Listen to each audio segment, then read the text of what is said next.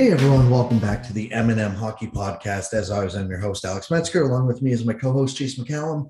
Uh, massive day, obviously today, huge uh, in the hockey world. Free agent frenzy is always the biggest day of the year. I, I think undisputed, to be honest.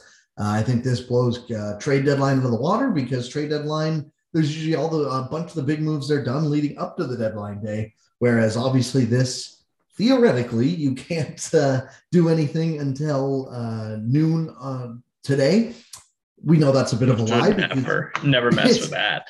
Uh, the somehow the Ottawa Senators and Claude Giroux had a full massive contract done within a minute of uh, the deadline uh, opening. But um, so far, time recording this, it's about 4:30. So if anything, 4:30 on Wednesday, obviously, if anything breaks in with that's not within the next hour, hour and a half or so as we're recording. We'll obviously just cover it on next week's episode.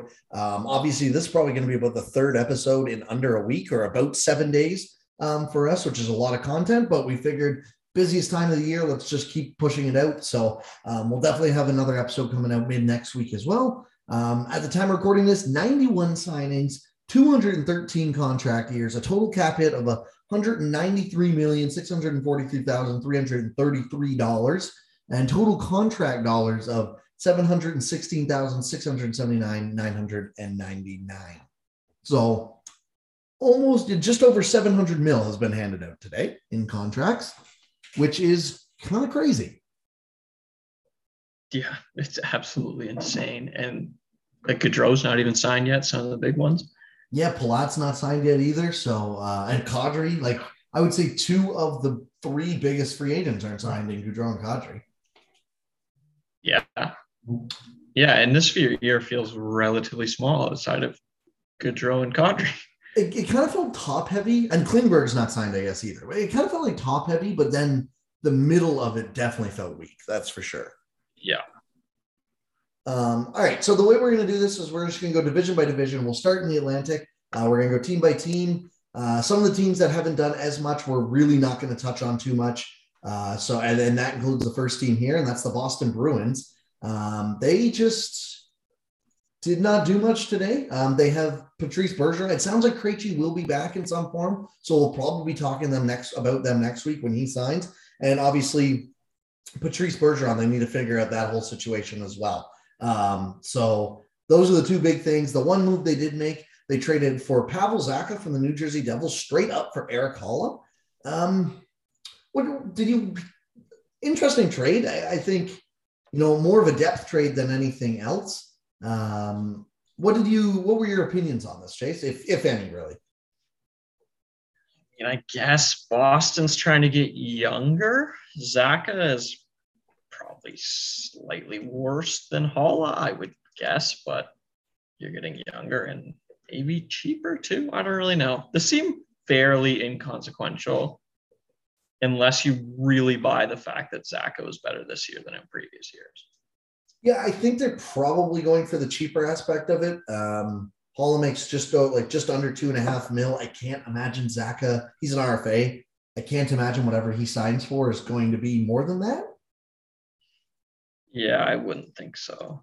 Like he had and maybe six points in 70 games this year. So and maybe if it is, they're banking on the upside being a little higher, but yeah, and the upside probably is a little higher based on age. Like we have a pretty good idea what Eric Haula is, right? At this point, mm-hmm. and it's just aggressively fine. Which, yeah, to be fair, Zach is in that tier too, but exactly. So yeah, not not uh nothing real big going on with uh uh, Boston there today, but they'll definitely be in the news, I'm sure, going forward. Uh, the Buffalo Sabres are next team up. They made a bunch of signings today.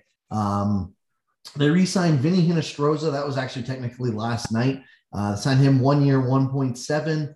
Uh, they signed Malcolm Subban to a two-way deal, one year, 850. Victor Olofsson gets a new deal, uh, two years, 9.5 total, 4.75 uh, per year. And then Ilya Lyubushkin, they signed two years, 5.5 million, 2.75 per. Uh, Eric Comrie, they also signed for two years, uh, 3.6, 1.8 per. And they just signed Kale Clague to a 750K deal, two way as well. Um, obviously, the biggest one there is Olofsson. And then you have the Comrie and Lyubushkin deals. Um, I don't really have, a big take on this because Buffalo just kind of feels like a team that's going to be like kind of where Ottawa was last year, where they're probably going to be like seventh to tenth last in the league. Like I don't see them being a complete lottery team necessarily, but they're definitely not good enough to compete for the playoffs.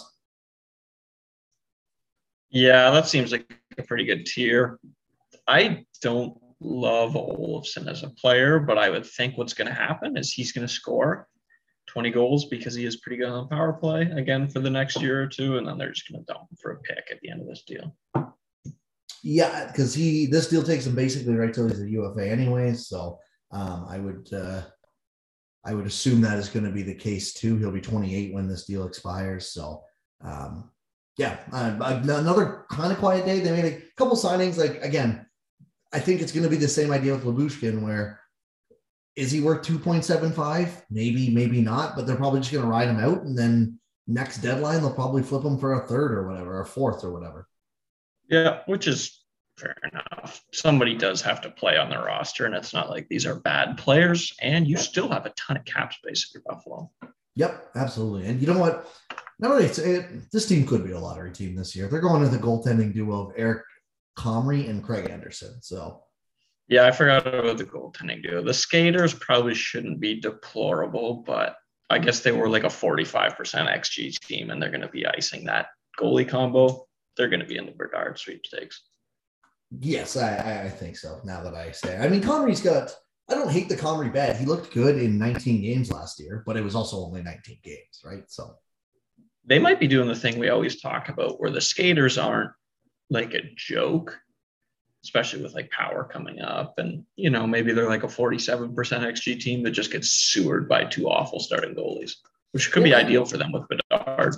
Exactly. And I'm going to be interested because they do have Ukko-Pekka Luukkonen, awesome name, uh, in the minors. And he's already 23. So, and he's an RFA. They haven't re signed him yet. But you would think they want, they will eventually want to give him some time this year, you know?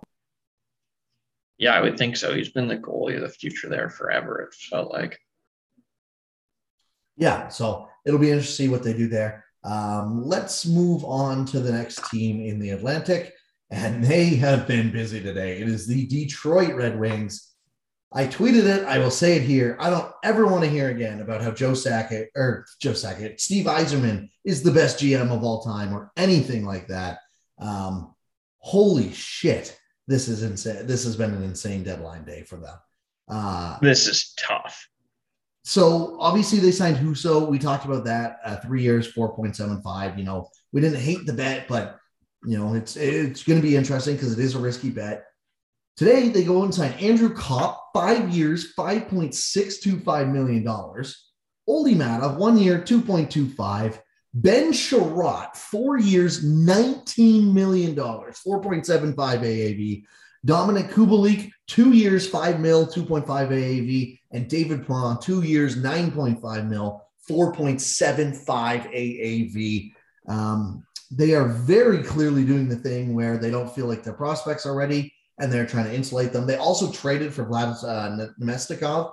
Um, or sorry, no, uh, no, they did. They, they, he's good. Never mind. Just ignore that. Namestnikov went back to uh, Tampa.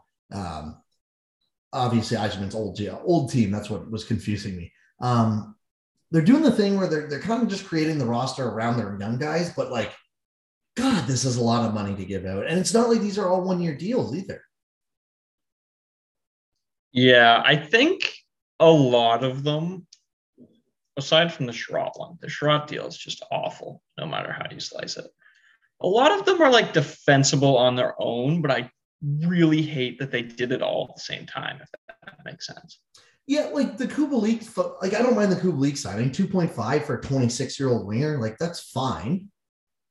Yeah. And he's not great, but you didn't and pay him like he's great. So that's okay. Even like the same idea with Perron. He's 34, but like he has been good 4.75. If that's your one move of the deadlines, like we want to get another veteran in here, sure. Yeah. And Perron's great on the power play might be able to teach the the young guys a thing or two, inflate their point totals. Passers on the power play tend to age relatively well and all that. And but combined with the Chiarot deal, combined with the Copp deal, like yeah, like Andrew Copp's the one. I mean, Chiarot, there's just no save it. Like that's just a. I don't know what teams see in Ben Chiarot, but like that's just a bad deal. There's just yep. no way to, uh, else to cut it, right? But the Copp deal, it's like this is one of those deals again where it's like I don't. Th- I think Copp is probably overpaid. He's a good player, but he definitely got himself paid with that uh, playoff run with New York. But it doesn't even make sense for this team. Like at least if like New York signed this deal, I would be like, you know, that's not great. But at the same time, you were just in the conference finals, so at least you can look at your team and be like, we think we can go for it again now. I don't know if I would agree with that. Or like if Washington signed this deal, it'd be like, yeah, it doesn't matter what this deal looks like in four years to you. Detroit in three yeah. to four years is probably when they should be trying to start legitimately competing. Yeah, this this deal suck right in time. Yeah, for the cocktail for them to compete. And the weirdest thing is, I think this everybody's like, oh, they flipped the switch, they're trying to be good if they think this is the year that they're ready to compete, I think they fundamentally misunderstand their place in the division. Yeah, and just even unless I'm missing like massive prospects, I don't really see like the core of this team is old. Well, not old, but like the, the average forward on their team right now is 25.8, and the average defenseman age is 26.9. Same with goalies, 26.5. So the average age on this team is 26 years old. That's not a young rebuilding team. No, and they've they have drafted pretty well, but it kind of feels like they're lacking sort of Seider, like a true superstar to carry him to the next level. Yeah, and like maybe that's someone they've drafted, but I don't, like I don't yeah. know. Like if I was running this team, I would be looking to the 2023 draft to be the draft you get that player, and then you take the step but Steve Yzerman clearly disagrees. Yeah, and and again, even I'm, I would be saying that, and I mean they do like yeah. Okay, so I was trying to figure out who they took last year's draft was Simon Ed, Edvinsson, sixth overall. He's a defenseman. Um, yeah. But that's the thing; like they don't really have any forward prospects. I don't think ready to just like make an absolute difference right now. Bergeron could be good, and maybe sure. if Raymond's like an eighty point player, we're laughing at this in a year's time, but yeah, but like even like I don't know, maybe Raymond will be. I get like it's tough to judge when the guys are that young in the NHL what they're going to grow to the next year. Yeah, and like Marco just... Ca- Marco Kasper is like that's their pick from this past year, if I'm not mistaken. Yeah. Um, but he's yeah, Raymond's 18, underlying numbers weren't that good. Like I don't think it's a certainty that he's going to be this 80 point slam dunk player all of a sudden. No, me either. So yeah, I don't know. And then that'd be ignoring the division too, which to me they are now easily, and we'll get into the teams later, but I mean, Boston's going to be a bit of a wild card because of how many injuries they have. But assuming Boston gets healthy by mid-year, this team is easily the sixth best team in the league in the division. Yep. Yeah, assuming Boston's healthy, they're worse than all of the core four from uh, last year, and then I don't know if this is enough to push them past. Hell, I don't even know if this team's aggressively better than like a healthy Montreal team. Well, that's the other thing. Montreal, they'll rebound. They, I don't think Montreal's going to be good. I don't think that's a hot take or anything, but they'll be better than they were last year. Yeah, they're not going to be the 32nd team in the league again, unless they just get like literally no goaltending. Yeah. Yeah, like Montreal will get better the Senators took large steps forward, which it kind of seems to me that's like that's who you're competing with. Literally, that's uh, what making the, these moves. Yeah. And, and, why are you making moves to compete with the Senators in your own division? And you're losing those moves too. Like we'll get to Ottawa in a second. Uh, Obviously, there's bias, but none of these moves are even close to as good as the top move Ottawa made this today. Yeah, not to mention the Trot is like an active, massive negative. Yeah, so I I don't know. I I don't get what. Obviously, every GM has their misses and stuff like that, but I think it's at least we can finally close the book on this whole idea that uh, everything Steve Yzerman does, we have to just kind of listen to because that's clearly not true. Yeah, he's clearly imperfect, which should have been most people's idea to begin with, but people took it a little too far with what he did in Tampa. Yeah, absolutely. Um, on to the Florida Panthers. they don't make too much of a move. It looks like it looked like at one point they might be in on other people, but they just didn't really have cap space. Um, they do sign Colin White to a one year, $1.2 million deal. This is kind of exactly what I was talking about when we talked about the White buyout. That I think he's a good player. He'll be good on Florida's third or fourth line. And this is a great opportunity for him to go remake some money um, and show other teams that, you know, he's still a good NHL player. Yeah, perfect fit for him. Join a team that's revived like half the league's careers over the past couple seasons. Why Yep, not? and- why can't he be next? For some reason, they signed Marc Staal to a one year deal at 750K and then Eric Staal to a PTO. Um, They signed Eric Staal. yeah, to a, P, a, a tryout. Um, I didn't and even know he was playing still. I don't think he played last year. He played four games for the Iowa Wild, it looks like. Yes, and that was to get rid of uh, ready for the Olympics.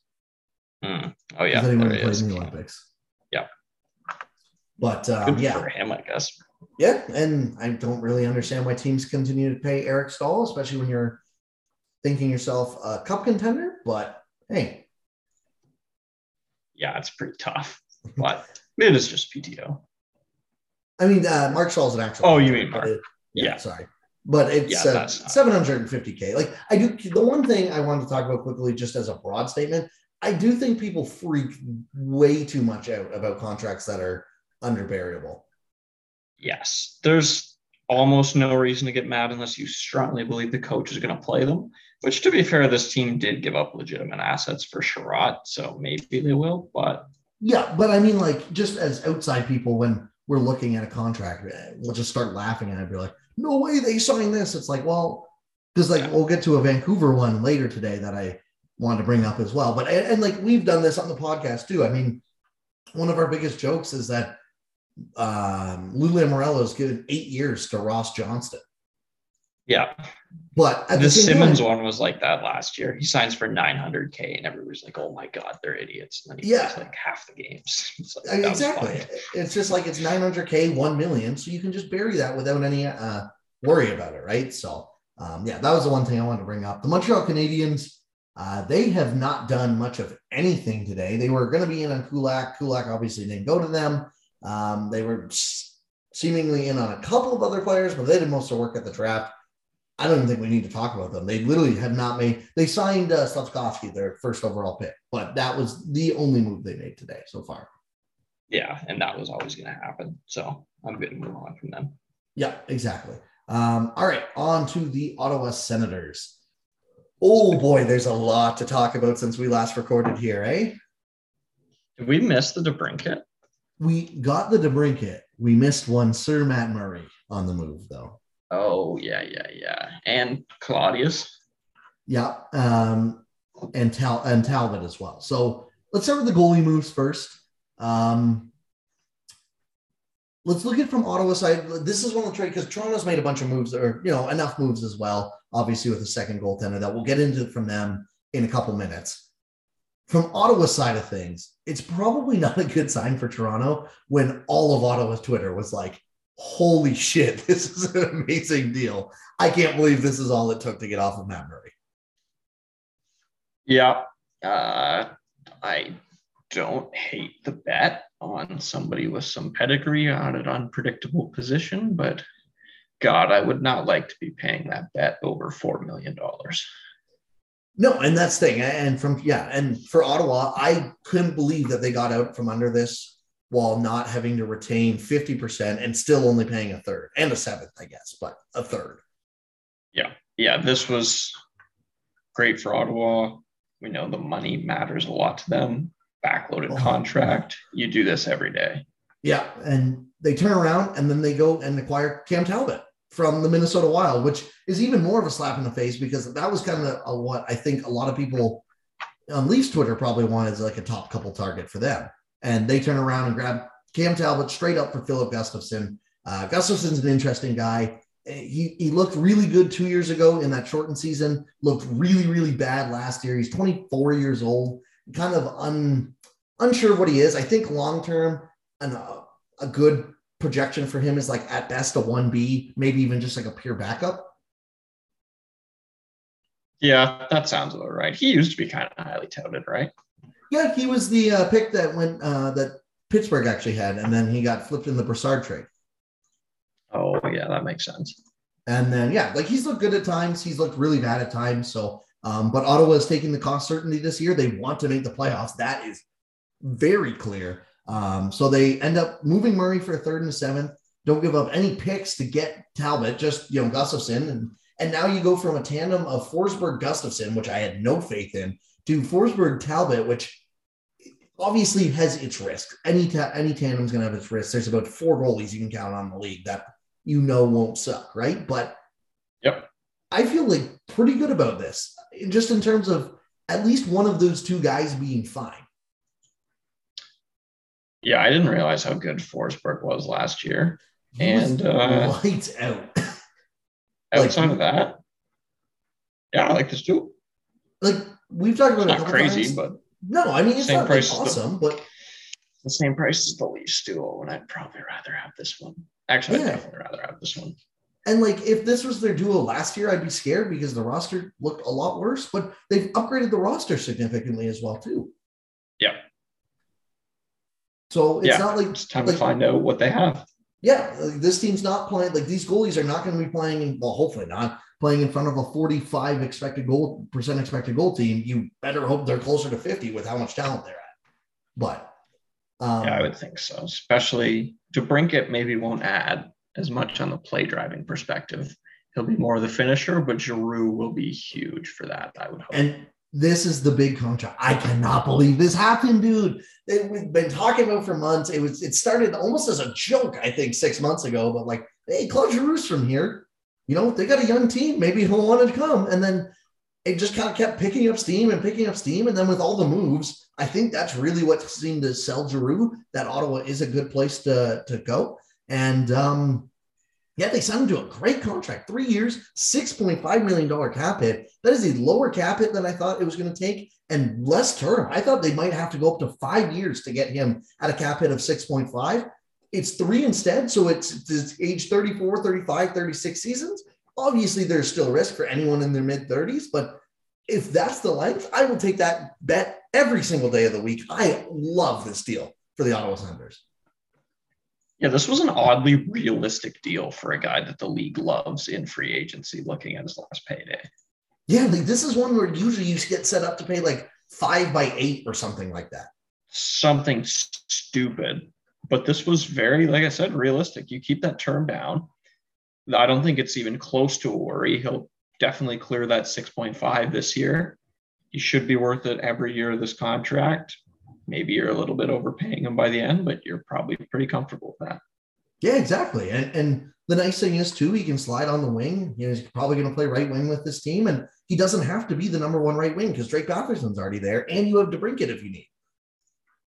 Yeah, 100%. And even if he is your number one right winger to insulate somebody, that's fine.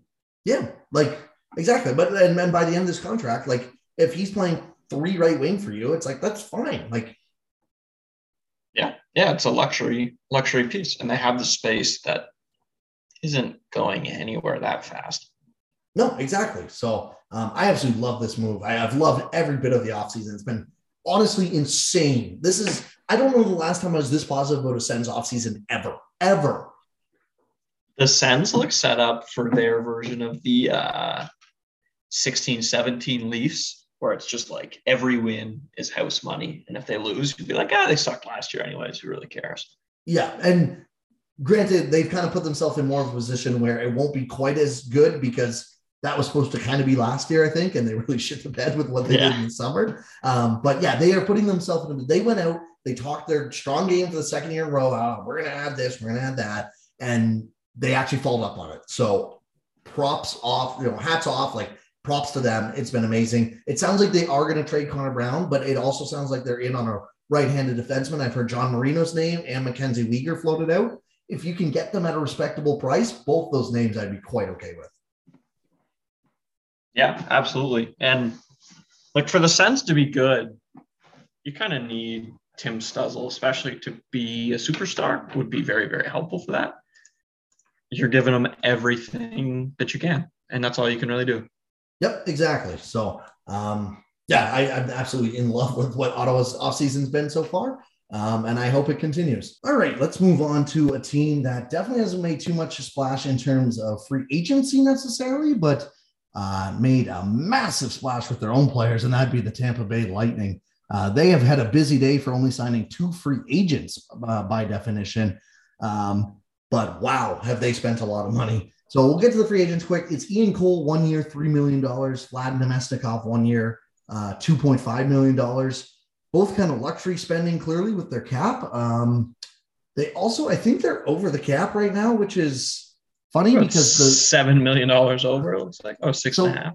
I would have to assume that means Killorn's gone. I would think so. And then they probably still got to like they probably got to move someone else yet too. Killorn's gone, and Although I don't think Philippe Myers buyout. I would think mm, maybe. That, or no, did all, they just sign Phil Myers? Uh, they didn't sign him, but they did say they were planning on keeping him. I don't think this counts uh, Seabrook's LTIR money though. Oh yeah, yeah, yeah. So That's that true. might give that might give them the space they need, anyways. But um, yeah, it's uh, those those two contracts are kind of whatever. Um, I don't know if that's yeah. necessarily how I would have spent five point five million dollars. I wouldn't have.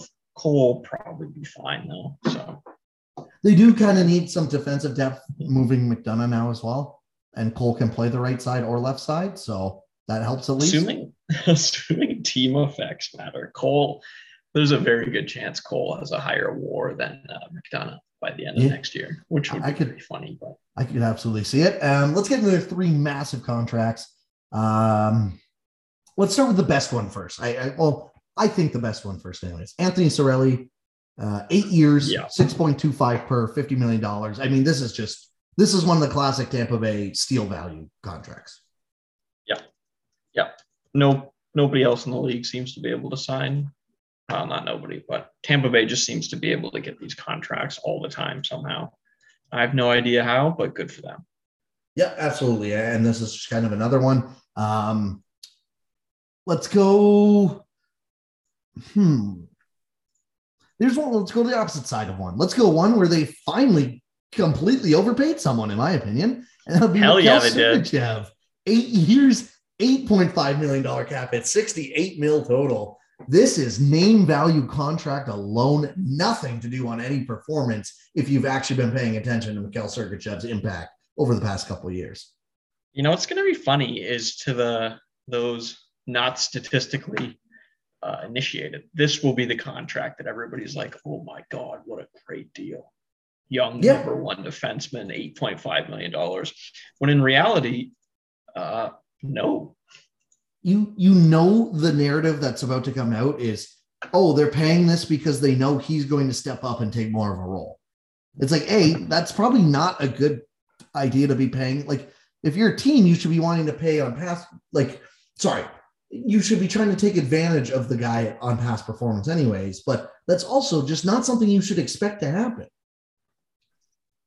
Yeah not at all especially you kind of know who he is at this point. Also everybody's somewhat convinced our statistical estimates don't properly account for quality of competition and quality of teammate and all that stuff.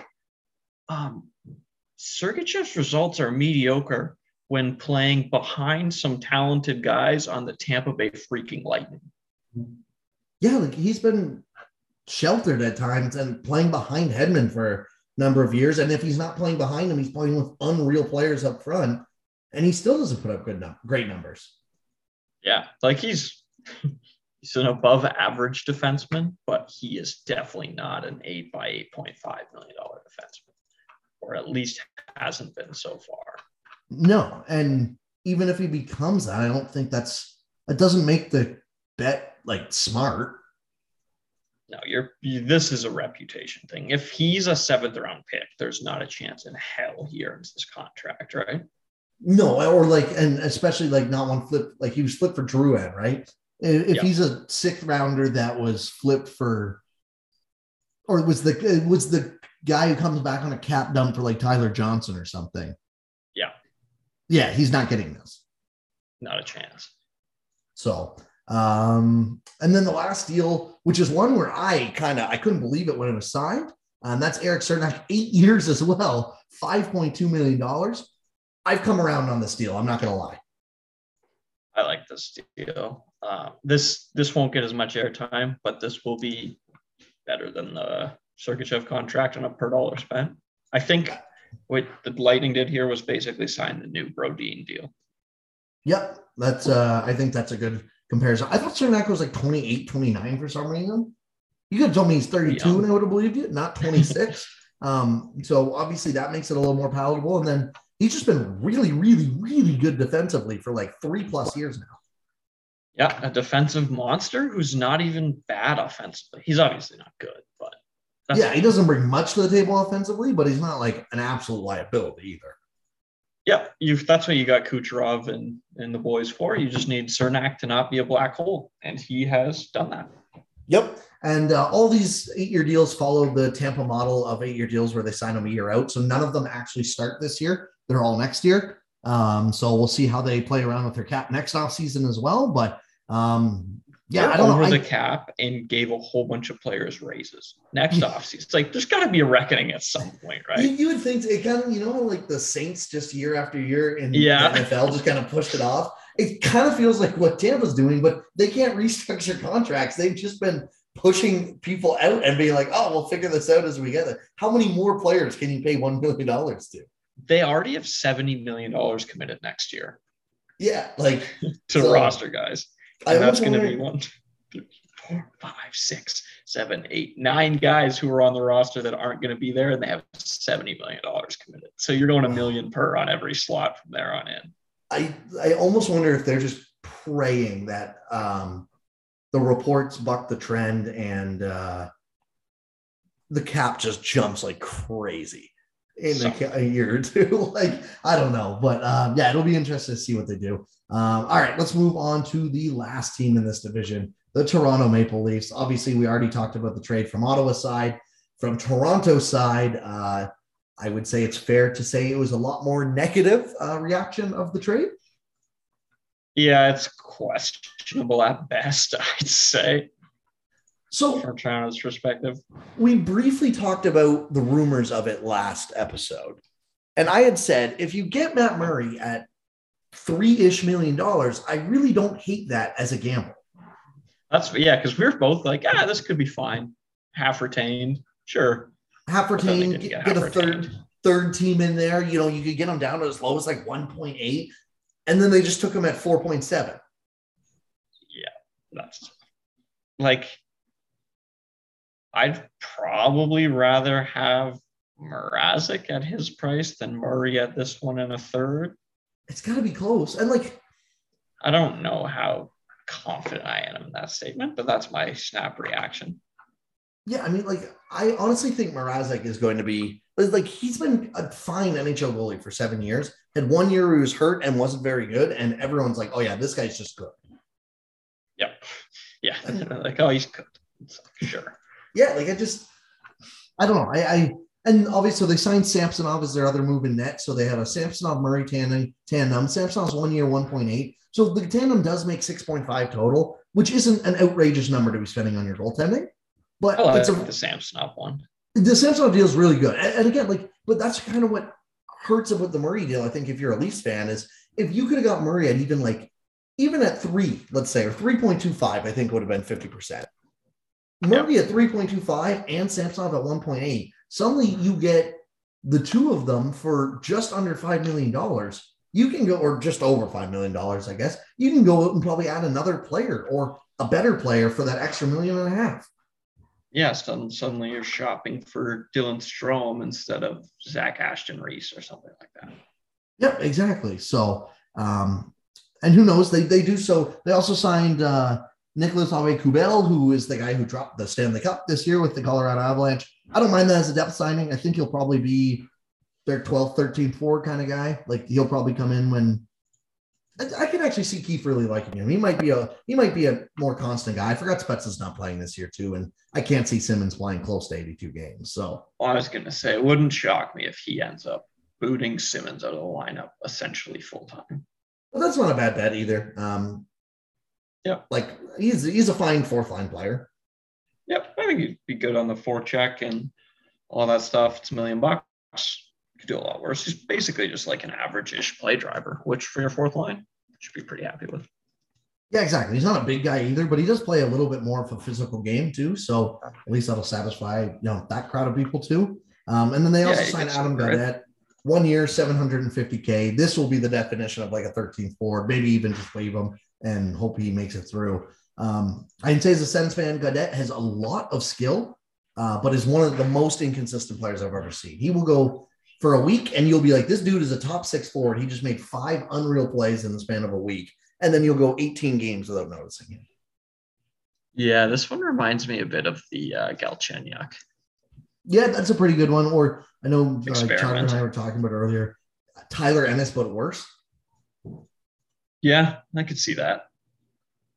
Um, so those are the only two moves they've made in terms of, or uh, three moves, I guess, and then obviously the, the trade. Uh, they do have, I think, just about two million dollars in cap space, so it is possible they pick up like a Dylan Strome on a one year deal for cheap or something like that, or maybe another player. Uh, I would assume they'll probably definitely add one more forward if I had to guess.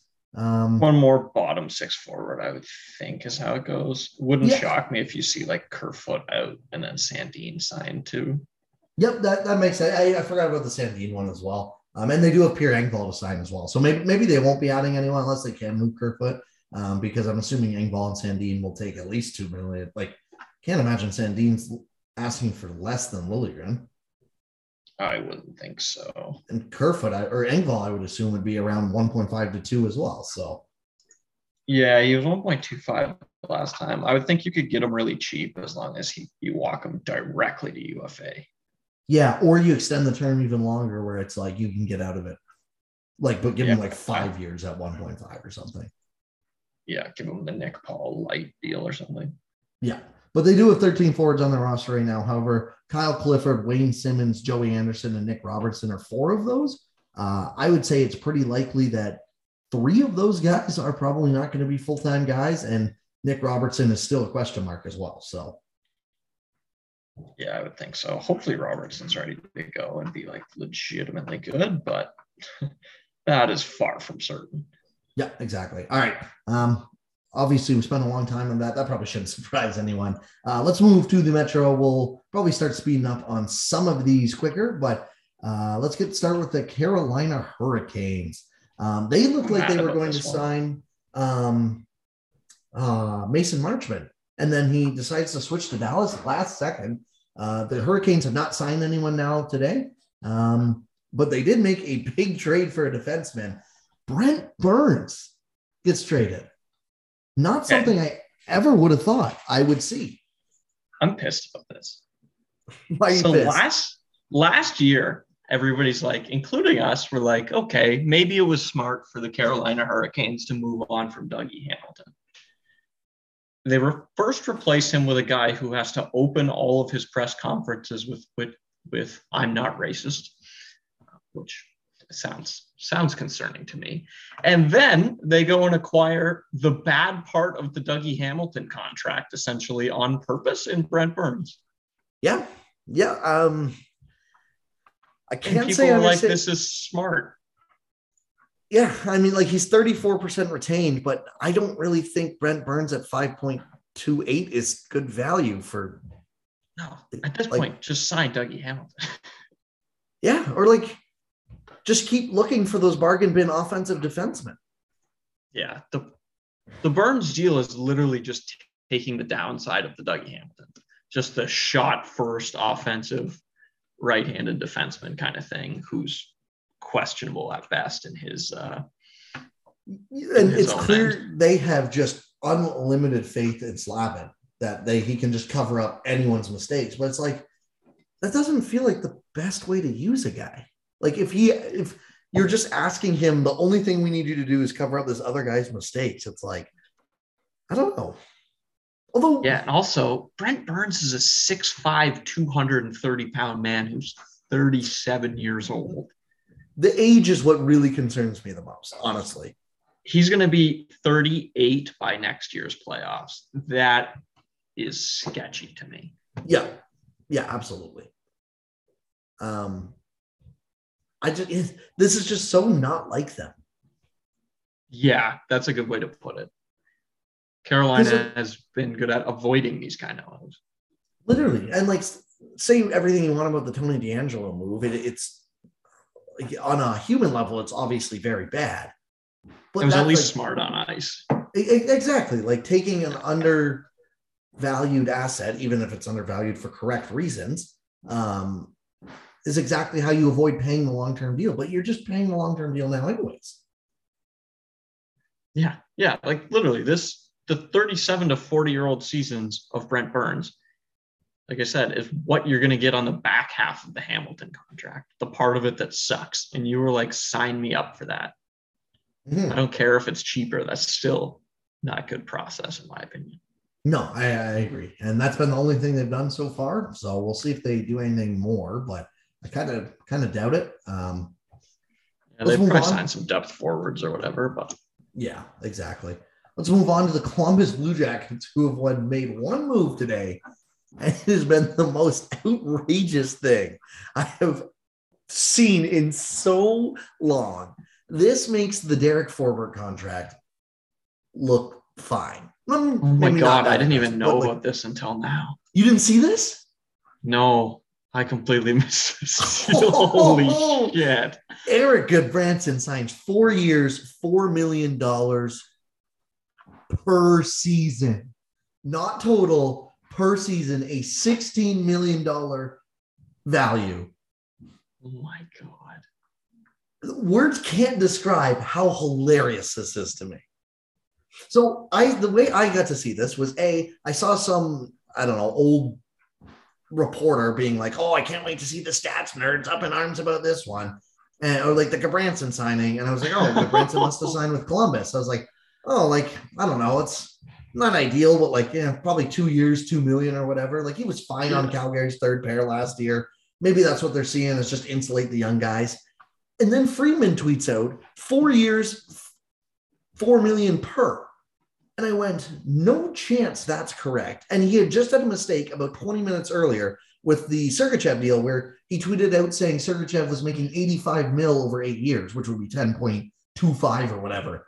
And then he deleted obviously because it was 8.5 per. So I literally thought that this must have been a typo and he got four years at $1 million. And then Bob McKenzie also tweeted four by four. And I went, oh no, this is just what the contract is. Okay. They just drafted David Jiricek, sixth overall. He is a. Yeah. Well, so what are the odds that if they play Jiricek in the NHL full time this season and Gudbranson in the same role, Jiricek's better, like ninety percent. Yeah, especially assume. Yeah, honestly, yes, probably. Like it's not even remotely close. I think. Because like I was gonna say, maybe like Branson's fine as a third pair defenseman if you get him for cheap or whatever. But like I think Jiricek would be fine as well. Yeah, exactly. This is a 18 year old who's like six three and played in a pro league and destroyed for a defenseman, played absolutely freaking awesome. Like if you need a depth right handed defenseman, you just drafted one that might also be a superstar. This is this is just insane to me. I can't believe you got four million dollars per year. Yeah, and like the perks of having both Boqvist and Jiricek on the same blue line on the right side is you don't have to sign anyone in free agency if you don't want to. Yeah, and they they did this on purpose. Like, this would you getting... take this deal for a first round pick? No. Um, maybe. Depends Probably. who you are. Depends who you are. Depends who you are. But like, yeah. if I'm a team even remotely trying to compete, no. If yeah. I'm like Chicago and I know I'm about to start a four year rebuild, sure then yeah, if you get the unprotected Blue Jackets pick, sure. But even then, it's four mil per. Like that's that's a lot of money. That's almost five percent of the cap. That's a treat. That is just the most insane deal I've seen in such like. There's been bad ones, and like every year there's a cut. Like the Chiarot one, everyone knows is not good. This is worse than the Chiarot deal. At least Chiarot was good for a shortened season on a top pair. Yeah, although the Chiarot deal's higher leverage because it's on a cap team that doesn't suck, but still. Kind, I mean, like Detroit's not good either. Oh, right, right, right. I, I was thinking Chiarot on Florida for some reason. Yeah, yeah, no, like no, Yeah, like, no, right, I mean, right. like, this summer, Yes. this summer. Yeah. well, yeah, Yeah, like, okay. This is worse. Than- yeah, and like the Chiarot deal is horrible. Like that would be one of the most easy hands down, like worst contracts. There you go on most free agency days, and Gudbranson blows this out of the water. This is awful. Especially like, and the context just makes it worse when you think about Check and Boqvist. Yeah, like if they would like, yeah, I, I just there's there's no defending this. Every every sort of logic gets worse, and then because even okay, fine, we'll play him on the third pair. You don't need to be paying a third pair defenseman that much. Four million dollars for four years. Yeah, And if you're- Trying to pay up, play him up the lineup, it's like you're just gonna kill Werenski if you do that. yep. or Jake Oh. Bean, someone like that. Like, how do one of these guys supposed to develop when Gudbranson's their defense partner? Yep. I assume I- it would be Gar Gavrikov or whatever. Probably. You could just destroy someone's development by saddling him to Gudbranson in the top four. Yeah, well, and even just like like Cole Sillinger, someone's gonna have to play with Gudbranson trying to feed him the puck. Yep. Or like Kent Johnson. Like that's the worst part about this too is I actually think this team could be okay this year. Yeah, Maybe not like- should be all right. They're probably not like a playoff team, but if they finish like eight points out of a playoff spot or whatever, because Kent Johnson and Cole Sillinger both look solid again. Like Sillinger looked good last year, but like Kent Johnson comes up and puts up like a 40 point season or whatever, like that wouldn't be shocking.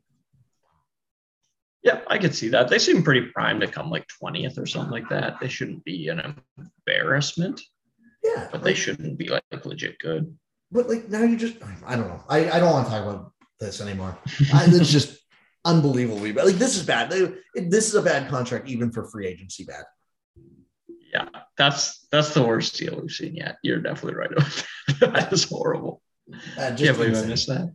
Um, all right, New Jersey Devils, their big move isn't done yet. They kind of sound like one of the teams with Philly that are uh, in on Gaudreau still, which has not been announced. So we don't really need to talk about them. They obviously made the Hall of Flip. Um, fine for them. It didn't really seem like Zacha had a long term uh, um, outlook with them. So Yeah, it, it's fair enough. Oh, um, and just breaking news actually, Philly is out of the Johnny Gaudreau market. So I would assume that probably leaves the Devils and Islanders um, in on him. But Which will presumably be the Devils. you would think so. They have the cap space, and I think they're closer to his home, anyways. So, and they're Yeah. not looking like they're going to be garbage for the next whole bunch of years. But, um,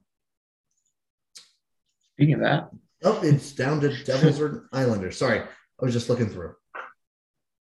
yeah, that sounds Um, about right. And then they signed Brendan Smith. Um, I don't really know why you need to give him money, but it's 1.1. So again, under variable. His position is lifted as left knee, right knee, left wing on Gap Friendly. That's fun. Yeah, he played the wing for. God, who did he play the wing for? Was it the Was Rangers? Yeah, been I think it was the Rangers. That is not the guy, the defenseman I would have picked to be a winger, but No, or was it the Hurricanes? you do you. It was the Hurricanes last year, right? Was it? I think he did Well, it in he- New York too. I could be. Oh, maybe. I say he played with the Hurricanes all of last year. He wasn't with the Rangers at all last year. So, Okay.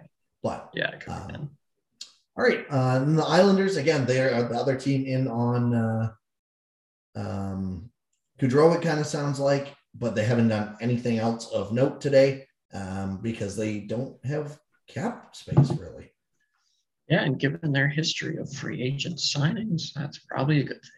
Yes, it uh, very, and especially this team, like, I don't, Gaudreau, even Gaudreau, I don't like, what does adding Gaudreau to this team really do? I, I should say they don't have cap space. They have 11 million in cap space, but assuming you're trying to sign Gaudreau, that's where most of that goes, and you still have Romanov and Dobson to sign. So, yeah. um, but yeah, like I don't. What is adding Gaudreau? Uh, let, let's wait on that because if they do sign him, that that'll be a better discussion for them, and we're going Super Bowl Yeah. this anyways.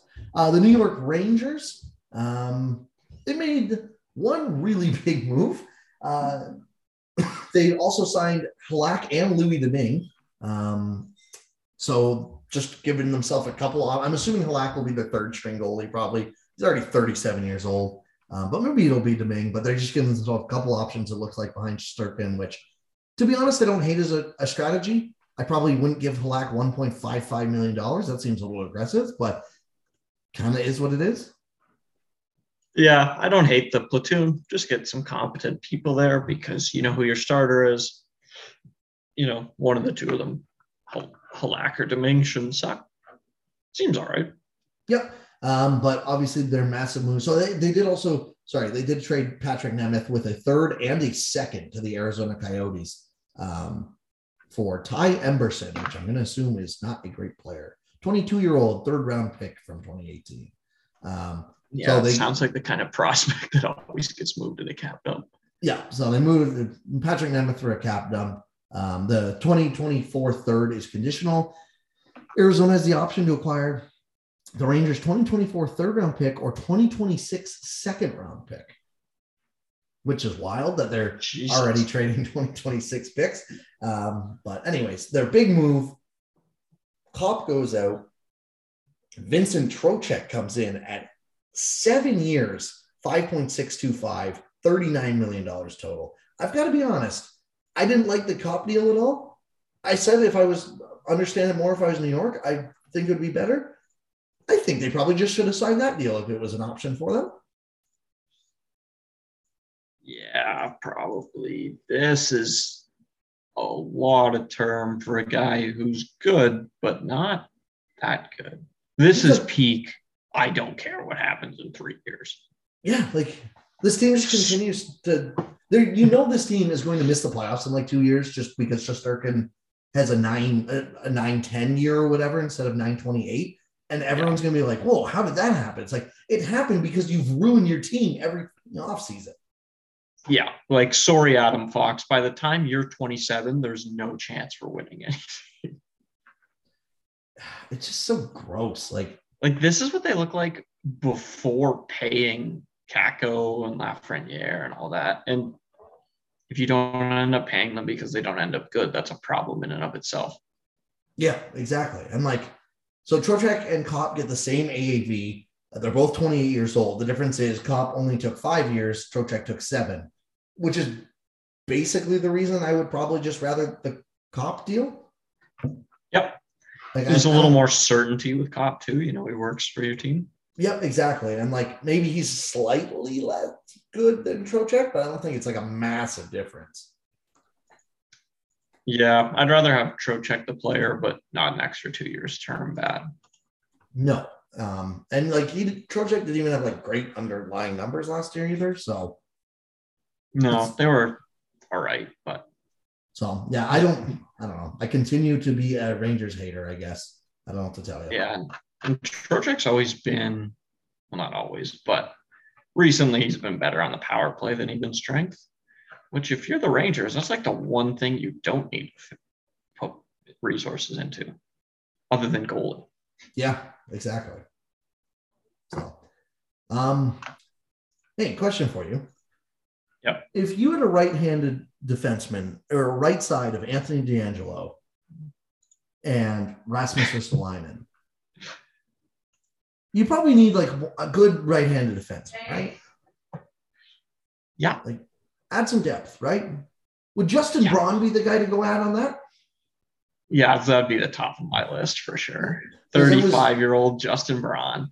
It was the top of the Flyers list. That is the move they have made today. Um, obviously, they traded for DeAngelo last week, but the the only move they've made so far is uh, Braun, and that's the only move they're going to make because they announced that they're done, uh, which makes sense because they're forty eight thousand dollars over the cap. Um, they also bought out um, Oscar Lindblom, which obviously got a reaction online because Lindblom was the guy who battled back from cancer and played in the like during the pandemic for them, which definitely not the greatest look. I do kind of, I go back and forth. I understand it is a business. Lindblom found another contract, I'm pretty sure, anyways, but it's not a great look. And it's even worse because this team's going to suck. So what's it matter? Like Lindblom wasn't the issue with this team. But you got to invest those resources. As much as it sucks to lose Lindblom, when you get to bring in a high character guy like Tony DeAngelo, kind of evens out, right? And I forgot about this. You know, I just said Justin Braun was the only move. They signed Nicholas uh, Deslauriers to four years at $1.75 million. Yuck. Just keep Lindblom at that point. Yeah, I'd rather have Lindblom than those two. Yes. Oh, Mainly just because that This team- Deslauriers contract's so so gross. You know how like I don't think anyone would have predicted Montreal being last last year. This No. probably isn't as aggressive, but like if this team is considered at all a dark horse to be a last place team, this probably might be my pick. It's like a Yeah, they're a pretty good bet for that. because like I don't think people are gonna like they're gonna look and be like, oh, they still have Couturier and everything. It's like, yeah, but the rest of the rock, roster freaking sucks. So unless Carter Hart becomes the Carter Hart he's been touted to be for five years, I don't know what this team is doing to win. When I lose Giroux, which is going to hurt, you know what's going to be the best part is they know DeAngelo needs to be sheltered, and they're going to use Rasmus Ristolainen to do it. Yeah. Ah, Which, uh, and Good luck. sounds like they sounds like they're going to trade Provorov, which like I think you could win that deal. Like I'm not super high on Provorov necessarily, but for, it doesn't seem like the league is either. So Yeah, it seems like a winnable deal still. It's got a lot of goals. but we'll see. Um, on to Pittsburgh. Did you think Malkin was going to come back? No, absolutely not. But Crosby did, so that's all that matters. That's very true. It sounded like it was done and dusted that Malkin was going to the market. And then last night, right before free agency opens, he signs four by 6.1, which is, I thought, what's been rumored for a month that neither side wanted to do for whatever reason. Um, but he signs that. And this is after they signed Rakell to six years, $5 million. Um, we didn't talk about that one either, but I, th- I know that the big pushback on the Rakell deal was like they brought him in to play with Malkin and like, well, you're just going to let Malkin walk. Well, Malkin's not walking anymore. So they're bringing back the band, um, which probably isn't the worst bet. Like the band has been a top three team in the Metro for 13 years. So yeah, you're at the point where if you're going to win, it's because of freakish performances by those guys are your best bets, or you're going to have to do a long term rebuild. And they have the pieces in place that a long term rebuild doesn't make a ton of sense for a year or two. So you might as well bring the band back together. Yep, I was going to be really interested to see if what they would do. Um, you know, if Malkin did walk and how they spent that nine point five million dollars. I think this is probably the safest bet, seeing how absurd the contracts handed out are. But like, I was kind of curious if like they could get like a Dylan Strome, and then another piece. I don't know who the other, or like Kadri was the name rumored to them. If Kadri would take a maybe a little bit more, but I don't think Kadri would take a discount now that I think about it because if he's going to take a discount, he might as well just stay with Colorado and do that, right? But um, I don't know. Like I was just curious to see if they were going to be able to work that 9.5 elsewhere, but I think they probably thought they didn't. And so you now get Malkin at $3.4 million cheaper than he was over the past six years or whatever, which if he can stay healthy, I think he is still probably a very, very good centerman. It just kind of depends on his health. Yeah, 100%. They're at the point where they need a lot of things to go right for it to be successful. But if things do go right with Malkin, you can't question the upside still. Yep. And then they also signed Jan Rutta, uh, three years, $2.75 million. Um, I sure, I guess. I don't I don't really have a strong take on this. Contracts that get handed out every free agency. It's like, I doubt this is horrible, but why did you feel the need to do this? Yeah, it's just like this is the player you identified. Like, I, I guess so. It's those ones that are like a slight tier up from variable. And it's like, hmm, you probably just want to avoid that market altogether. Yeah, and like I don't know, like one of them's fine, but I don't, I don't know. It's probably you probably could have found that value out, especially because it kind of sounds like they like might trade John Marino now. Which, if Jan Rutta is costing you John Marino, that's probably an issue. It's really unnecessary. So, um, do we have any more team? Yes, we have uh, one more. Washington Capitals. Um, they oh they, they had one big move of note, and that would be signing Darcy Kuemper to a five point two five by five. Um, Kuemper's already thirty two, but this is a deal. I honestly don't hate it for Washington. I think a lot of teams signing this, I'd be like, ah, that's pretty risky, but Kuemper's been a really good goalie for the past like four years. Yeah. This deal seemed a little desperate to me, but the Capitals are desperate. So that's probably okay.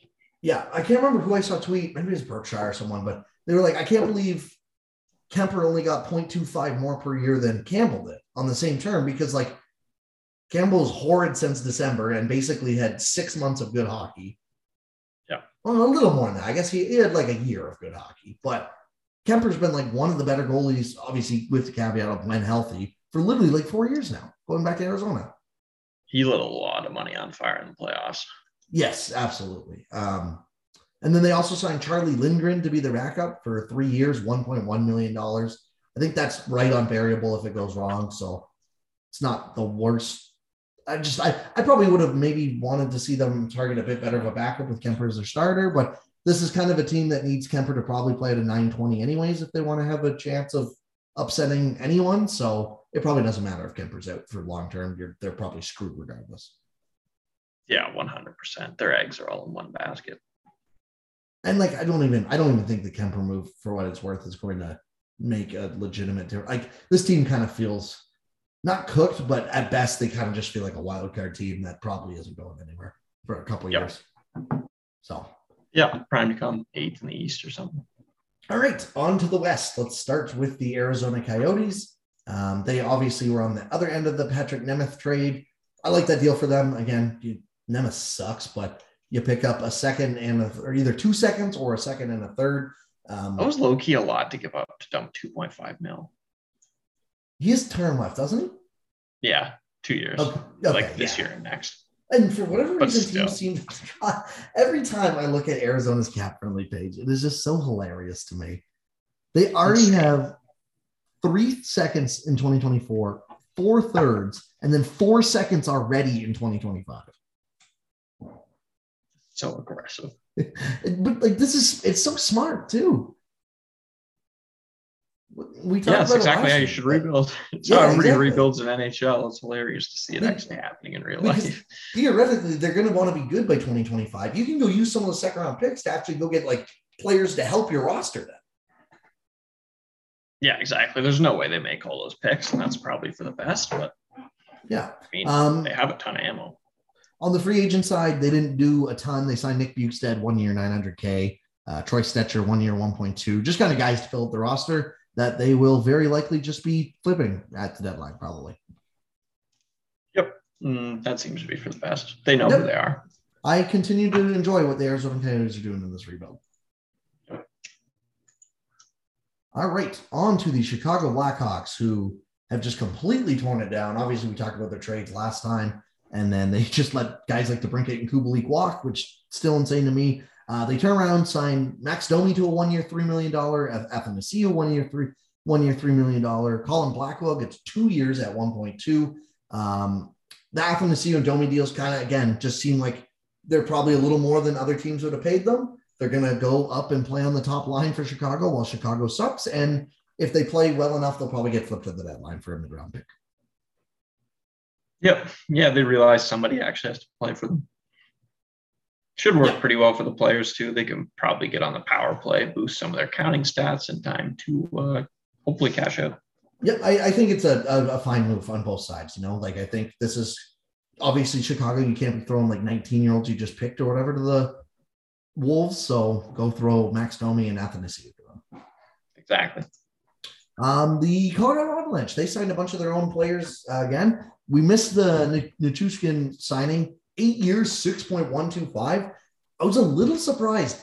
Eight years is what that cap hit was still. I thought it would be like 5.5 for eight years, maybe even five. Um, I don't love this deal as much as I thought I would. That being said, Nichushkin is absolutely worth more than $6.125 million right now and will probably be worth it for a couple years for sure. So, yeah, I think I like it. We kind of talked about players who had a career year in a year where league wide scoring was way up being really concerning. Nichushkin on paper does seem to be one of those guys, but all his race stats were good in a lower role. So I think there's less risk there with some than some of the other ones.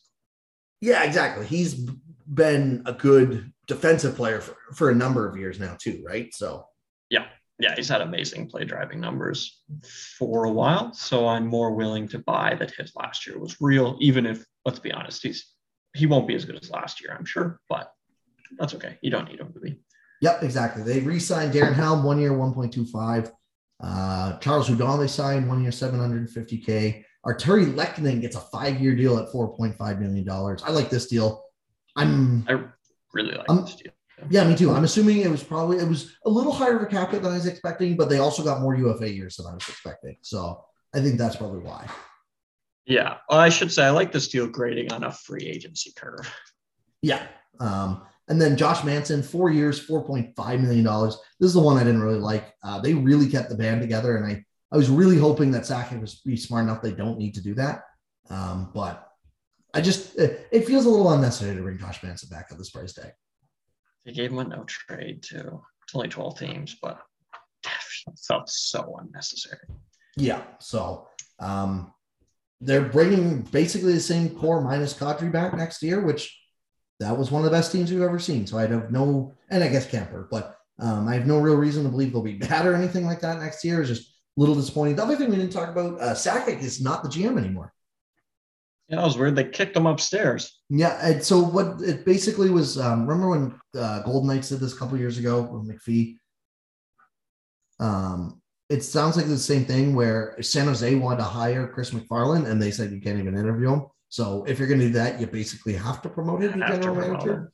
And obviously, Yeah. you're not firing Joe, Joe Sakic, so he goes to the president of hockey ops. Uh, I'm assuming not much has changed, other than maybe who makes the call for some stuff. But I'm assuming if McFarland was that sought after, him and Sakic probably did a lot of the work together, anyways. They probably saw eye to eye. Yeah.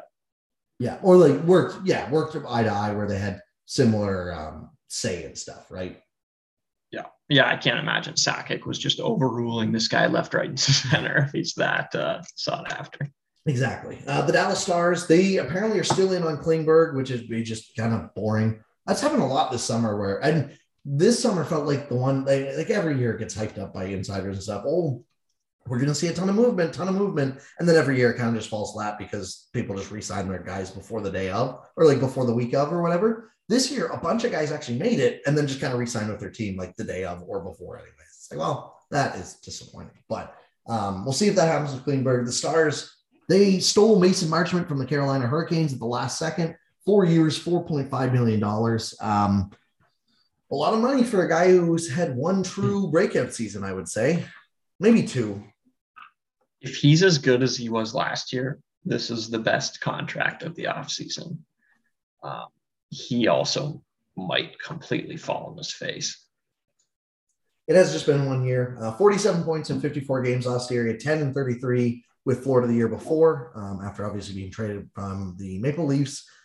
Um, great play driving numbers last year too. But yeah, like I, I don't know. I, I think this is a fine contract because even if he's not what he was last year, but he's just uh, say he plays all 82 and he's a 45, 50 point winger who tries to play all right on your second or third line, like that's that's good value for 4.5. Yeah, that could be fine. This just gives me vibes of like the way Florida has made so many careers Mhm. and the fact that Marchment was a nobody before. This reminds me of like all the teams that talk themselves into the Patriots hitting free agency kind of thing. And Florida like wasn't even remotely interested in trying to bring him back at this Yeah. cap hit. It didn't seem like. Yeah, it's it seemed like heuristically this is the kind of contract you don't want to sign, but Marchment's numbers were so good, might be good anyways. Also, I think for Dallas is kind of one of those things where it's like if he sucks, it probably doesn't matter for this team because then they're kind of boned anyways. As weird as it sounds, like I know Yeah, the, the team probably isn't that good. Like that's probably a good sign the team isn't that great if Mason Marchment's the guy they're like counting on, but Yeah, because they don't really have a ton of depth up front. No, and like I saw, I think it was David Pagnot, Nada Noda. He tweeted out like Dallas was been has been looking for a top six winger for years. Now they got one. It's like, well, that's a bold assumption, I think, after one year. But Yeah. so Yeah, they might, but um, that was the only really big move they made. But again, they might be a team we talk about in a next episode um, because they trade for someone or whatever. Um, Minnesota Wild, uh, they're only, I mean, not shocking they can't be, be spending money in free agency because they have no money to spend. Um, the only move that they made was the flipping Cam Talbot. Um, so they actually end up doing it. I don't mind this deal from Minnesota's perspective either. I think Gustavsson, as I said, he's going to be, I think he's more of a 1B at most. He probably will be playing with this team. Um, but Fleury, if Fleury is going to be your number one, Gustavsson can give you 35 games if you need, hopefully. And he's much cheaper than Talbot as well, and will be cheaper for a couple years. So I don't really mind this deal from Minnesota either. And Gustavsson has higher upside, in my opinion, than Cam Talbot. Yeah, I completely agree. When you're paying two guys $13 million not to play for you and you have Fleury making $3.5 million, you kind of just got to put all your eggs in that basket and go cheap after that. That's exactly what they did. Yep, exactly. So uh, Nashville, they haven't done anything. We talked about Forsberg last week. Yeah. And yeah, so they haven't done anything. We can just completely skip past them. St. Louis had a heater of a contract. Yep, St. Louis is. Uh, we, we definitely get to talk about St. Louis. Uh, I don't think they made any trades though, did they? It was just the contract. Um, yeah, because we talked about the Ville Husso trade last week. Um, they signed Robert Thomas though, eight years, eight point one two five million dollars. Oh, you were thinking of the good contract. oh, are you? Oh, yes, they had another the Leddy one. Yes, yes, yes. Um, so they had two big contracts. Uh, Robert Thomas, though, this was a contract I think a lot of people probably saw and went, wow, that seems like a lot of money, but he has been very, very quietly really good to start his career. And I have all the faith in the world he will earn this AAV. Yep. Yeah, he'll probably be worse than he was last year. He's on a bit of a shooting heater, as was literally everyone around him. But, you know, six years from now, $8 million won't be that much money. Oh, breaking news Max Pacioretty and Dylan Coghlan to Carolina from Vegas. Ooh, interesting. So I'll have to, Friedman just tweeted that 20 seconds ago. So we'll have to keep an eye if the return comes out before we're done recording. And that definitely updates the Carolina section of things. Yeah. Um, but yeah, that is massive news. We haven't got to Vegas yet. But uh, yeah, for Robert Thomas, I, I think it's one of those things where they clearly see him as the future one C of the team when O'Reilly starts to take a step back in I mean, honestly, it could be a year or two. And, and not saying like O'Reilly's going to be bad right away or anything, but if you can get him so he doesn't have to take every hard matchup and Robert Thomas can start taking big matchups, that's great. Um, yeah, and then this is a bit of paying paying for future performance mm-hmm. instead of past too, because he's so young, which is yep. really good process. Yep. So uh, and then the not so great process signing a 31 year old lefty Nick Leddy to a four by four as well. I don't know what it is Last year was the three by three with guys like Derek Forbort and uh, who else did uh, who did Vancouver sign? Or was that Forbort? I don't remember. Boston and Vancouver both had a heater at three by three. Boston was Forbort, I think, because it was Mike Reilly and Forbort. Yeah, you're right. And then Vancouver was someone screaming at their phone right now. Um, let me look it up. It was just a bad player, though. Uh, Tucker Poolman. Oh, yeah. Who they gave four years to, apparently. But uh, this year's the four by four. Uh, Nick Leddy. Honestly, I can't believe Nick Leddy was this young. He feels like he's like 38 years old, but he is like he's cooked. He's not good. He's done. And if you want to say, oh, Detroit's not a good team, he sucked in his last year in New York, anyways. Yeah. And like I'm pretty sure didn't he, he got flipped to the deadline last year to St. Louis and still sucked. Yeah. Yeah, so, this is not uh, this was a great hockey player. This is no longer a great hockey player.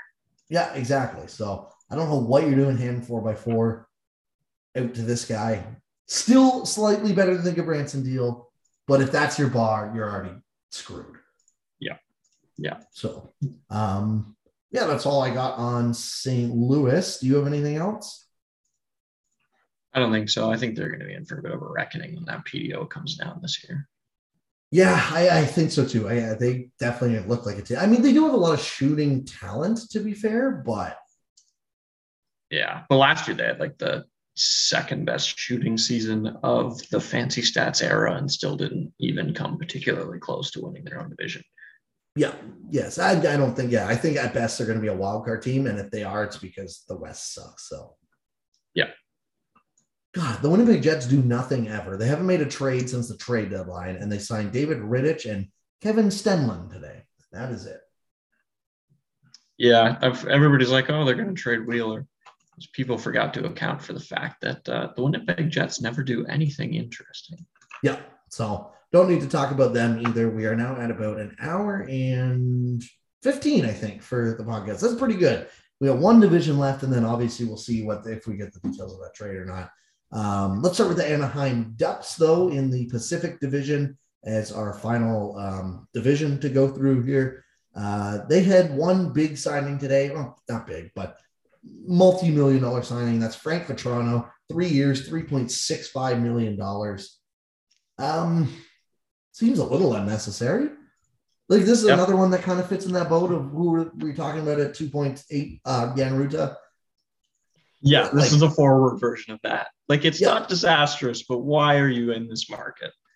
Yeah, exactly. So Vatrano popped off with the Rangers at 13 points in 22 games, and like I'm pretty sure 10 of those points came in like a five game stretch or something like that, uh, and then just hasn't really done anything else. So whatever. Like it's not going to kill this team. They don't need the cap space right now, anyways, and it's not like they're probably going to need it for a couple years. But just a little, little unnecessary. That's for sure. Yeah, yeah. It's, it's uh, not the end of the world, but I could think of a lot better ways to use nine, ten million dollars. Yeah. Holy sh! The Calgary Flames made a bunch of nothing signings. So they are the Calgary Flames. They obviously lose Gaudreau. Um, both sides had said it was a family decision. So Gaudreau did just want to go home uh, to the States closer where he lives, which has been rumored for like since he got drafted, basically, it feels like. Um, yeah, that's been being said. Him to New Jersey's been linked for like three years. Yeah, exactly. So um, they haven't done anything. I, apparently, that kind of tied them up going so late with him as well that they weren't really in on anyone else. Here's some of the names tell me, stop if you want to talk about any of these guys that they've signed today. Kevin Rooney, two years, $1.3 million. Nicolas Meloche, 24 uh, year old right D, one year, 950K. Dennis Gilbert, two years, 760K. Oscar Dansk, one year, 750K. Clark Bishop, one year, 750K. Trevor Lewis, one year, 800K. Colton Poolman, one year, 750K. And Nick DeSimone, one, two years, 762K. I haven't even heard of multiple of those names. Yep, me either. So that is awesome. Um, the Pacioretty move is a or is happening. They're still winning on the return though. Um, so we'll I assume it's more of a cap dump than anything. You would have to guess. Uh, Vegas gets future considerations from Carolina in return. There so. it is, cap dump. Yeah, because Vegas is. Oh no, Pacioretty's not off yet, but they are over the cap with Pacioretty. So as a cap dump, that makes sense. Ooh, nothing official yet, but sounds like Connor Brown might be heading from Ottawa to Washington, not Edmonton. That's interesting. That's um, interesting. All right, let's just we'll just keep going, and if I see anything, I will stop and we can talk about it. Um, we'll get to, and then obviously we can do the Vegas one when we get to Vegas. That works well. That we're not there yet. Um, but yeah, Calgary hasn't done anything. They were in on Gaudreau, um, and that kind of seemed to tie them up. I don't know if they will do anything much. Like I could see them maybe adding, trying to add a, a depth defenseman or so. They're under the floor right now, though. Um, yeah, have, that's a little deceiving. Yeah, they have yeah. Tkachuk and uh, um, what's his name? Uh, Mangiapane to sign or Mangiapane. And that's and that's probably a good 15 million, I would think, on. Yeah, like you would assume it's probably at least what nine mil for Tkachuk. He could even have double digits. Yeah, with if they go long term, I would think it'll absolutely be. Uh, and I bet you Mangiapane gets like five. Yep. Yeah. He seems like a guy would sign like 5.5 or something like that. Yeah. So and then they have uh, Kylington as well, but I don't or Shillington. I don't think he'll cost a fortune, but I could be wrong. Yeah, I wouldn't think so. Um, but yeah, so they'll definitely have some moves. I could go see them adding like a depth or like a one of those defensemen that kind of gets passed over in the first wave or whatever. I don't know who that would be necessarily yet, but yeah, well, that's not necessarily a bad place to be shopping, anyways. Yeah. Hurricanes also signing Andre Kase to a one year deal, $1.5 million. So the Hurricanes are doing some moves as we're recording here. That Kosh is a good contract. Yep. And I think any team, I mean, like it's scary because he's like one concussion away from just like never playing again, seemingly. Yeah. Which is too bad for him, but it's a bet on a talented player. Yeah, exactly. So um, let's keep going here. Who is next? Calgary, the Edmonton Oilers. Nice. So I thought they were going to get Connor Brown. That was what the rumors were all day, and it does not sound like it. But they have still had a very busy free agent day. Um, Evander Kane, they signed last night. I'm guessing what happened here is Evander Kane thought he was going to be able to get six, seven years term from someone. Went to the market last night to go see what initial offers were and realized four by 5.125 is probably all he was getting offered. So he may as well stay and play with McDavid. Yeah, which makes sense from his perspective. I was listening to Sportsnet today and I got so mad at the analysis. They were talking about how Jack Campbell's such a great person and that makes the signing so much better. And then the way they talk about Evander Kane, they're like, oh, good hockey signing. There's some off ice issues, but it's okay. It's, you kind of can't have that both ways, people. Yeah, no, absolutely not. Um, I think I probably wouldn't have gone four years is definitely the max. Anyone. The other thing is too, like there there could still be a ruling from the league that San the contract San Jose terminated isn't actually official, and he would just have to be San Jose again, which would be amazing. God, that'd be, be, funny. So funny. Um, I, I, was listening to Puck Soup. Apparently, that's not done yet because the arbitrator was on vacation. Yes, that's what I heard too. But that's I, amazing. That's the most NHL thing in the world. Like this ability, this is a multi-billion-dollar league. One dude on vacation. Yeah, yes, holds everything yeah. up. Um, I was, but yeah, I'm surprised by the Kane contract though. I thought it'd be worse. Me too. Um, I think that it's clear the teams are a little worried about, or a lot worried about, you know, his off ice issues, though. As they should be. Because, like, honestly, $5 million for four years for if he brings what he brought, even 80% of what he brought to this team last year, that's worth it from an on ice perspective. Yeah, and he's good at the most expensive thing, which is scoring goals. Plus, yeah. had like an amazing playoffs. So, like, everything in his profile fits a guy that would get grossly overpaid. Yeah, exactly. Um, Jack Campbell, five by five, kind of the desperation contract we thought they were going to hand out. Um, I, it's it's fine. Like they're so committed to this team, they kind of have to do whatever they can to just win now. And it's clear Ken Holland does not give a shit about three years from now. So it's yeah, it's I saw fine. a good. Com- it's probably not the end of the world, but I saw a tweet complimenting Dubas, basically being like, that deal is probably going to age horribly, and handing out that contract for short term pain that will suck in the long run is usually the kind of things that desperate GMs do. And it's impressive that he avoided the five year term. Yeah, well, yes, exactly. So that's the thing. It's like it's pretty. It's probably a good sign if you're Toronto that even if Dubas, because he's theoretically got to be on the hot seat right now, that he's still not just mortgaging the future like Ken Holland is in Edmonton. Yeah. So, um, in terms of Edmonton, like they're so committed now. I think you have like you couldn't go in with Mike Smith and someone equally as shit. So at least you have someone who looked good for half a year. And even yep. like, let's be honest, he I think the past couple days he maybe got a little overrated by Leafs Twitter because they were like Murray seems like such a doomsday option. But I think he also was maybe a little underrated at times as well. When people go, he was one of the worst goalies since December. Yes, but he had a two month stretch where he was bad. So he had one of the best before that. I would say he had a three and a half month stretch where he was one of the best goalies, a two month stretch where he was like the worst, and then a three and a half month stretch, which include playoffs, where he was just very, very average. So on the total, you get an average goaltender. Yeah, that's exactly what I was thinking. Which for five million dollars, at least for the next year or two, pretty fair. Yep, exactly. So, and then they signed Brett Kulak four years, two point seven five million dollars. I like this deal. Um, I like Kulak's a good good defenseman. He's not like great or anything, but 2.75 like that. He was a guy I kind of thought if he was going to be moving, I would have been okay with Ottawa trying to take a look at him, but um, obviously stays put and helps a blue line that needs a lot of help. So, yeah, this is a fine enough deal. I don't love it, but it's so cheap. It's kind of hard to hate too. Yeah, absolutely.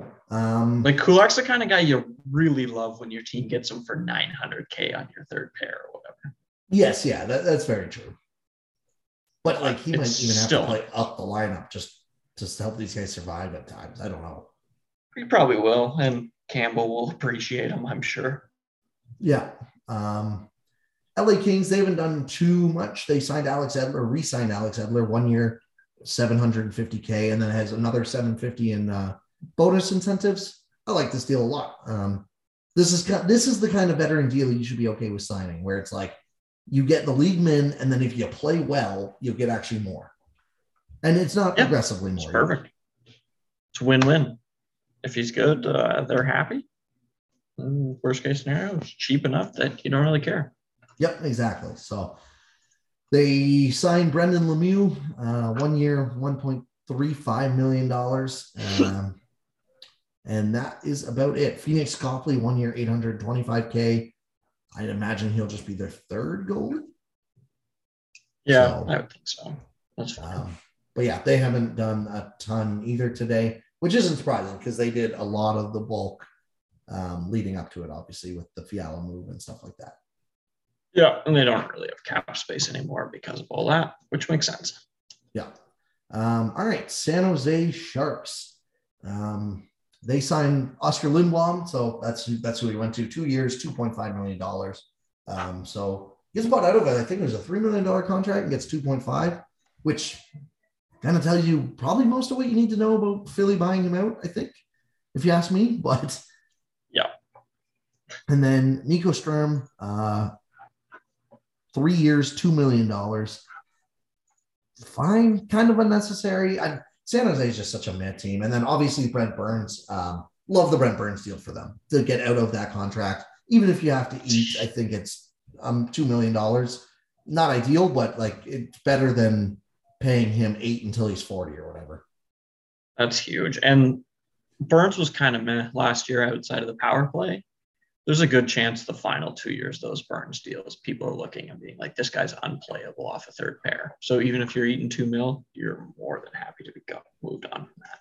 Yeah, and I've got good news for the, the San Jose Sharks. They have another defenseman can play the power play. Yeah, I think they have one guy who's historically been mediocre at it at least.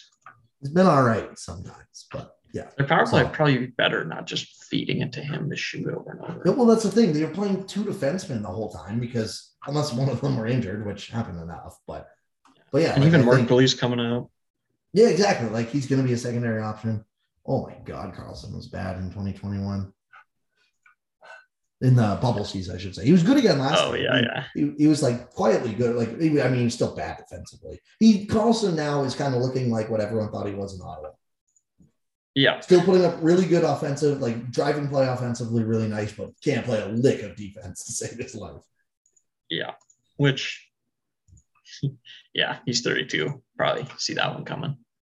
Yeah. Um, all right. Let's keep going to Seattle, who made one big move, I would say. I mean, they, they signed Shane Wright, which is good. Um, but then Andre Burakovsky is their big free agent signing. Five years, $5.5 million. That seems about right what you would expect for a Burakovsky deal. I think that'll probably look not awesome by the end of it, but not like so atrocious that you have to like move off of it or anything. Yeah, this was another deal I thought was pretty realistic. Yeah, that's a good way to put it. It was, you know, you're probably going to hate it in the final year. Probably going to like it right now. And uh, fair enough. I think it's also a little bet. Burakovsky's like per 60 numbers have been really, really good. So maybe Let's he's kind of bet Seattle should be taking, right? Like they don't, they're clearly not going to be good for this year or next. Yep. He's just uh, and he's a good player to insulate. Like if Shane Wright needs a winger to score or whatever, like that, he could be great for that. Well, and, and that's the thing, right? So they have Wright and Matty Beniers coming up probably. Yeah. And Like, one of them to- will need that winger. Exactly. Yeah. Like both of them should have. You, you want to, and obviously they've got guys like Yanni Gourde. Like they're not like don't like they have. It's not like they have no talent on their team, but the more better players you can add, the better sooner you're going to get. So Yeah, absolutely. Yeah, so now you can run like those wingers with some, or those two centermen with some mix of Burakovsky, Jaden Schwartz, uh, Jordan Eberle, Yanni Gourde, um, maybe Jared McCann. Like you actually have at least and like fine NHL players to go help them. Now, every single player I just me- mentioned there makes five million dollars or more. That's probably not ideal, but um, they still have a ton of space. Yes, that, that'll be a future them problem. That's for sure. Yeah. Um. All right. The cap won't be an issue until guys like Wright and Beniers get paid, which is exactly. So and then by that point, you only have like one or two years left on most of those deals, anyways, which is Yeah. good for them. So Eberle's gone, Wennberg's gone, and you could probably move on from whatever else you have to at that point. The Vancouver Canucks. Um, so obviously we talked about them. They signed Curtis Lazar three years, one million dollars. Um, this is one where I saw a bunch of people too, and like in our group chat as well, people are laughing at it. It's beyond like it's under like I'm. I actually think more teams should try and see if like fourth liners like this would take more years in term to cut the cap hit even from like 1.8 to one. Yeah, I agree. Get it under variable. Yep, And- and then You're good. Yeah, like so I, I like it. And like Lazar's been like quietly actually good. He's really cut out a niche for himself as like a fourth line player who's responsible defensively. So Yep. um their big thing though was Ilya Mikheyev gets four years, 4.75 per. Uh this was more than I thought he was gonna get. I thought four by four was gonna be a little aggressive for Mikheyev. 4.75. Like he's a good player, but they are really betting that if they give him more time up the lineup, he's going to produce like he did last year. Yeah. If you get last year's Mikheyev, this is more than fine. Not that he was bad in the years before that, but you definitely don't want to be paying him 4.75 if you're getting 2020 Mikheyev. Yeah, one, this is like purely an eye test thing, but it kind of feels like like last year everything seemed to go more right for him, like on breakaways and stuff. Whereas, and obviously you want a guy who can create breakaways, but like it kind of feels like he shoots at the goalie sometimes. He's a Like, he- painful shooter to watch. He reminds me of like Mikhail Grabner in that way. Yep. Yeah, I can see that. Good on the penalty kill too. That's a that's Yeah. a very good player for him. So like very useful player, but um, I don't know, 4.75 for Vancouver's it's enough, that's for sure. Um, so Yeah, it's defensible, but I don't love it. Yeah, that's a good way to put it. Um, all right, Vegas Golden Knights. They, I was about to say they have done nothing. We don't need to talk about them, but obviously they just made that trade. Uh, Dylan Coghlan and Max Pacioretty to Carolina for nothing. Um, it was a needed like this is kind of the blowback of signing every single player that you want in free agency. You know, Yep, one of uh, one of Eichel or Pietrangelo's deal made this happen, and if you're the Golden Knights, you're probably comfortable with that. Yeah, exactly. Um, and like Pacioretty hasn't been healthy, like he was not healthy at all last year. Still very effective when healthy. 19 goals, 18 assists, 37 points in 39 games. But uh, and then even two years ago, he missed, I think it was about 10 games as well, 51 points in 48 games. So still a very effective player when healthy, but health is you know a bit of a question mark as well. Um, so they're still no, never mind. Uh, Pacioretty's not off for them on CapFriendly yet either. So they they are under the cap now after this deal. Yeah, which I've heard is important.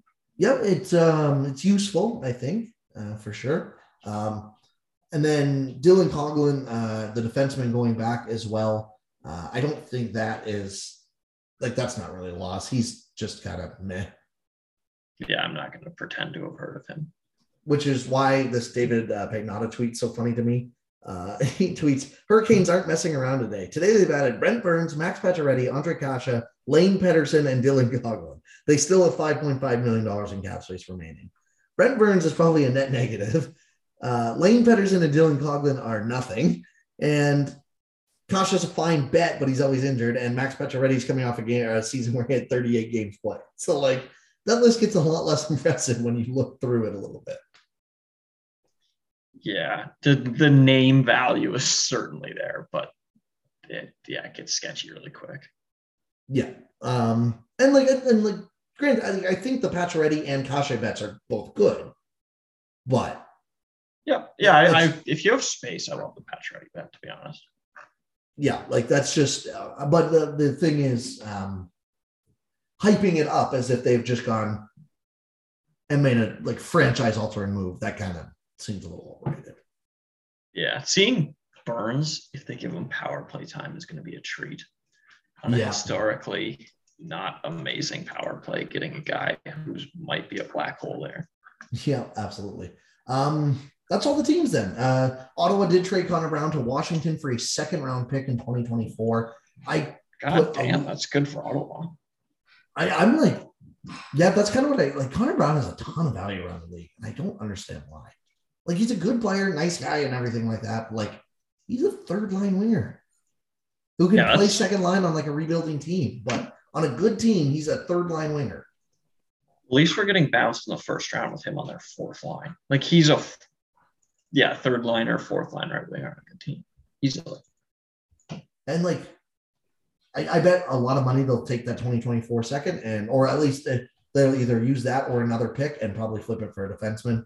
Um, so that's my prediction for next podcast. Um, but yeah, I, I like that deal for Ottawa, and again, it's another deal for like that. At least is add some more forward depth to Washington, which they desperately do need. So Yeah, that part's definitely true. It's just kind of Uh, funny. This guy's become redundant in Toronto and Ottawa. And you're like, Yeah, well, like I think Ottawa, the biggest reason was they just don't think they're going to be able to pay him what his extension is going to be next summer. yeah, which That's is why they want to get out of. smart. Yes, yes, Yeah, absolutely. Because like, well, even like when he signed the two-year three point six or whatever it was, that seems like a lot. Or three year, it was three years, three point six. It was right at the beginning, beginning of the rebuild, but I thought, oh, it's fine. Like they'll be just about the end of the rebuild when they want to flip, and that's exactly what seems to be happening. Um, Yeah. And then yeah, like I think I I bet you some team will give him like five by five next summer. And it'll be gross. Yeah. So um, that's our free agency recap. I think we got it done in about an hour and a half, so not too bad timing.